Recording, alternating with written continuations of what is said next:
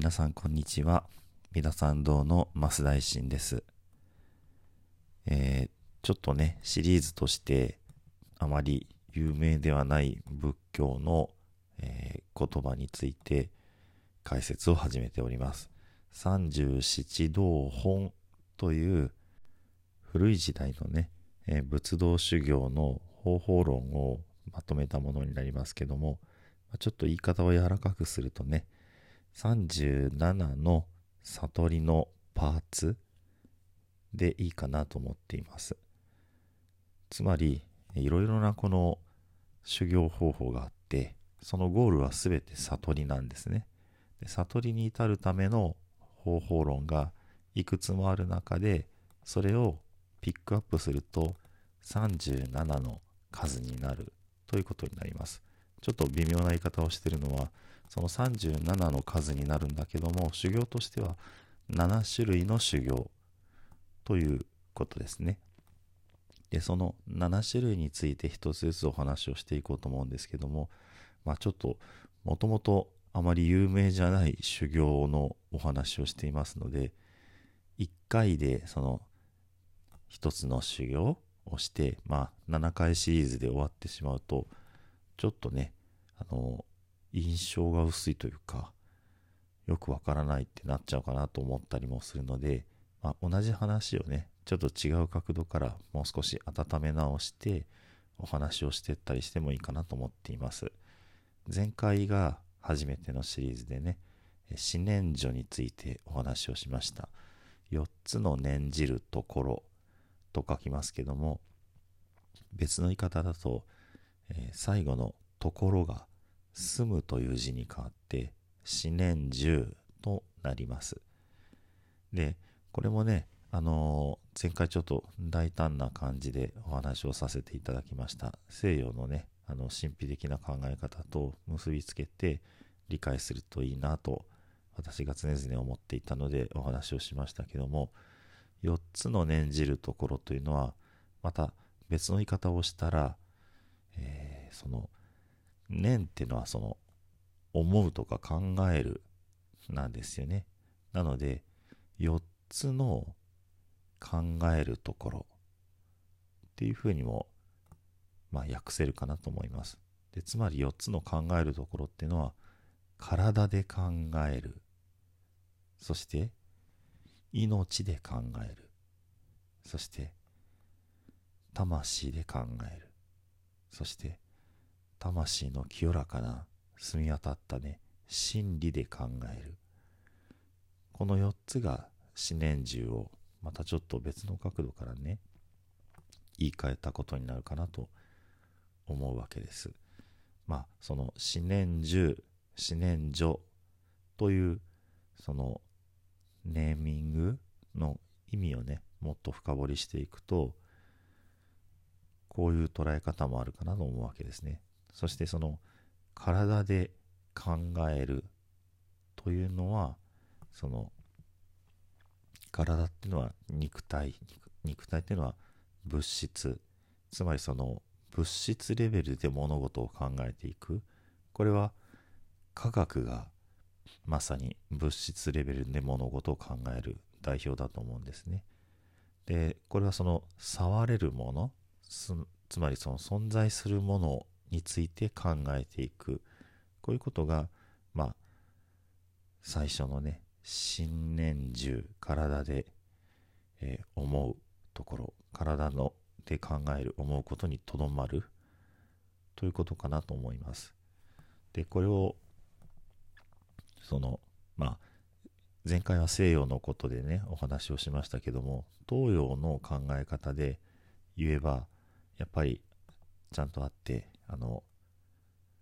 治水化風空っていう考え方があります。まあこれを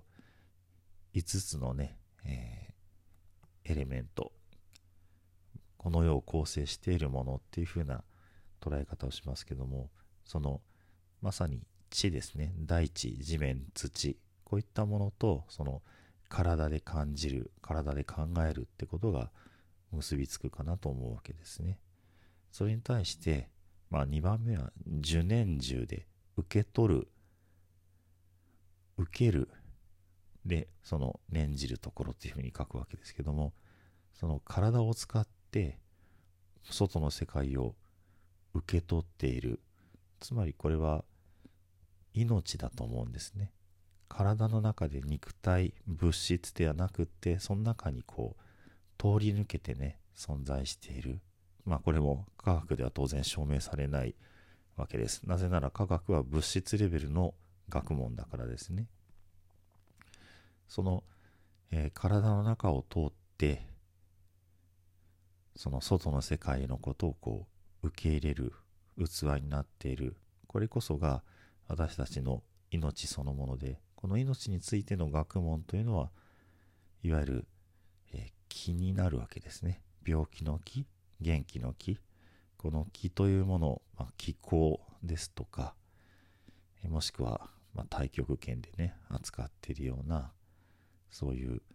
ただの空気かもしれないけどそこにこういろいろな暖かさ冷たさ、えー、弾力があったりサラサラしていたり。私が今住んでるところのね近くで大きな交差点がありますけど私はいつも通る時にここはとてもこう気が集中してるなってことを実は感じたりしています。まあそんな風にねこれはその科学的に証明できないので、まあ、変なこと言ってるなって思われる方も大勢いらっしゃると思うんですけれどもそういう体で考えるではない受念所っていうのはその生命のレベルで、まあ、命のレベルで物事を考えていく。こういうものの見方だと思うんですね。なので治水化風空でいうと2番目の水水になるわけですね。で水というのがこういう生命を象徴しているまあその東洋的な気というものを象徴しているっていうのは実はいろんな宗教に共通してくることでもあります。そしてその次に、えー、心で念じるところ新念重と言います。体で考え命で考えそして心、まあ、魂で考える。やっぱりその人間というのはね、えー、その物質レベルで全てが動いているわけではなくてむしろ心と心の交流であったりそれが滞って病気になってしまったりとても繊細なね単純に、えー、損得感情では割り切れないとかあの微妙ないろいろなことがあるわけですね。さらにそこからまあ現代病でもあるかもしれないですがさまざまな心の病が発生するってこともあるわけです。体で物事を考えるとは全然違うところで心で魂で物事を考えるってことも非常に重要なわけですね。むしろこの魂でいろいろな体験をする。魂がいい状態になるように私たちはいろいろな趣味に打ち込んだり、まあ、嗜好品を求めて憂さ晴らしをしたりその魂を癒すために実は日々まあいろいろお金を使い込んでしまったりとかねしてるかなと思うわけです。この魂の部分は地水火風空でいうと火火の部分になってくるわけですね。これもまあ一つのねあの何、ー、て言うんでしょう。象徴に当てはめた場合のことなのでその魂っていうのが常に火とねボーボー燃えてるかっていうとまあそんな単純なものではないと思うんですけど時には、えー、火に象徴されるようなまあその体の重たさとは全然違うね。その流動性が高いというかね。そういった状態で、え、違うあり方をしてると思うんですね。そしてその燃え盛ってる心のさらに奥に控えているのが法仏法の方ですね。これは真理でいいと思います。物事の真実のあり方。そういったもので、えー、法念上物事を考えていく。これがその魂のねまあ心の傍若無人っぷりにこう流されない。本当に大事なものにこうフォーカスをしていく。そういった考え方っていうのも私たちにはとてもとても必要なわけですね。これがその治水化風空でいうと、えー、風ですね風になるっていうことかなと思います。まあそのさらに上に空があるってことになりますけどもまあ5台ではなく4つのね次第で考える場合もあります。治水化風。で思念所っていうのはその悟りに至るためのパーツとして考えるならばその私たちが物質レベルでそのただの現象として物事を考えるこういう冷静な見方はとても必要ですがそこにさらに、えー、そこに命が通っているそういったもののレベルでの物事の見方そしてそこに魂の炎が燃え盛っているそういう状態での物事の捉え方そしてさらにその魂に振り回されない仏法真理というものを知っているという物事の捉え方考え方こういったことがねそれぞれ大事だっていう。これをその37道本の一番最初に持ってきているわけですね。もちろんいろいろな風に発達して生まれてきた修行法を組み合わせて37にまとめただけかもしれないんですけどもその筆頭にねまず初めに思念所が来てるっていうことはその私たちの物事の見方をねまあ現代風に言うならば科学的なものの見方東洋的な命のものの見方そして心の世界さまざまな情熱もそれから闇も抱えているそういった物事の見方そしてそういった燃え盛る炎を超越した真理度真理を大事にする物事の見方。それぞれが私たち人間の在り方そのものを規定している。なのでそれぞれにとどまってね。その中に深く入り込んで物事を見ていく。こういうことがねどれかが大事でどれかはいらないではなくってそれぞれ違う意味合いを持って大事だ。これをねあの37道本37の悟りのパーツの最初にね教えてくださることで私たちは仏様の、うん、真実のね本当に悟られたものってものが何なのかってことをね知っていくことができるんじゃないかなというふうに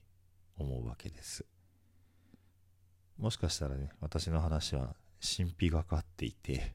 ちょっと仏教ではないんじゃないか。仏教はそんなことではないって思われる方もいらっしゃるかもしれないんですけども私は仏教にそういう部分がいっぱいあるのに現代の仏教に携わる人はバサバサと切ってしまってあまりこう顧みてないんじゃないかなと思っているわけです。でもこういう古代のね何て言うでしょう手つかずになってしまっている仏教の修行法の中にちゃんと残ってるんだよってことをねちょっとお伝えしたくって、えー、このシリーズをね取り上げてみようかなと思った次第です。ではね最後に十遍の念仏ご一緒にぜひお唱えくださいませ。土生十年ナムアミダブナムアミダブナムアミダブナムアミダブ。ナムアミダブナムアミダブナムアミダブナムアミダブ。